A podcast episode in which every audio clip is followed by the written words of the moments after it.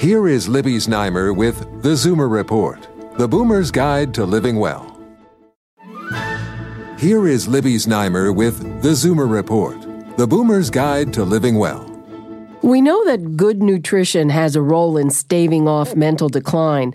Now it seems there's an even easier way to boost your short term memory. Drink more water, or at least make sure you're drinking enough. This, according to a study from Britain, which tested how volunteers reacted to 30 degree temperatures for four hours.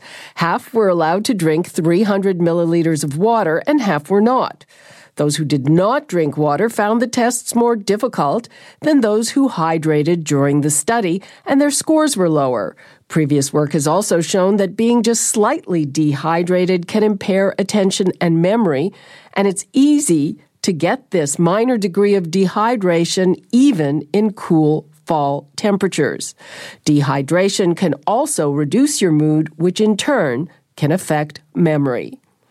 The researchers say men need 12 to 13 cups of water and women need 9 cups. The good news is that all drinks except alcoholic ones count towards that requirement.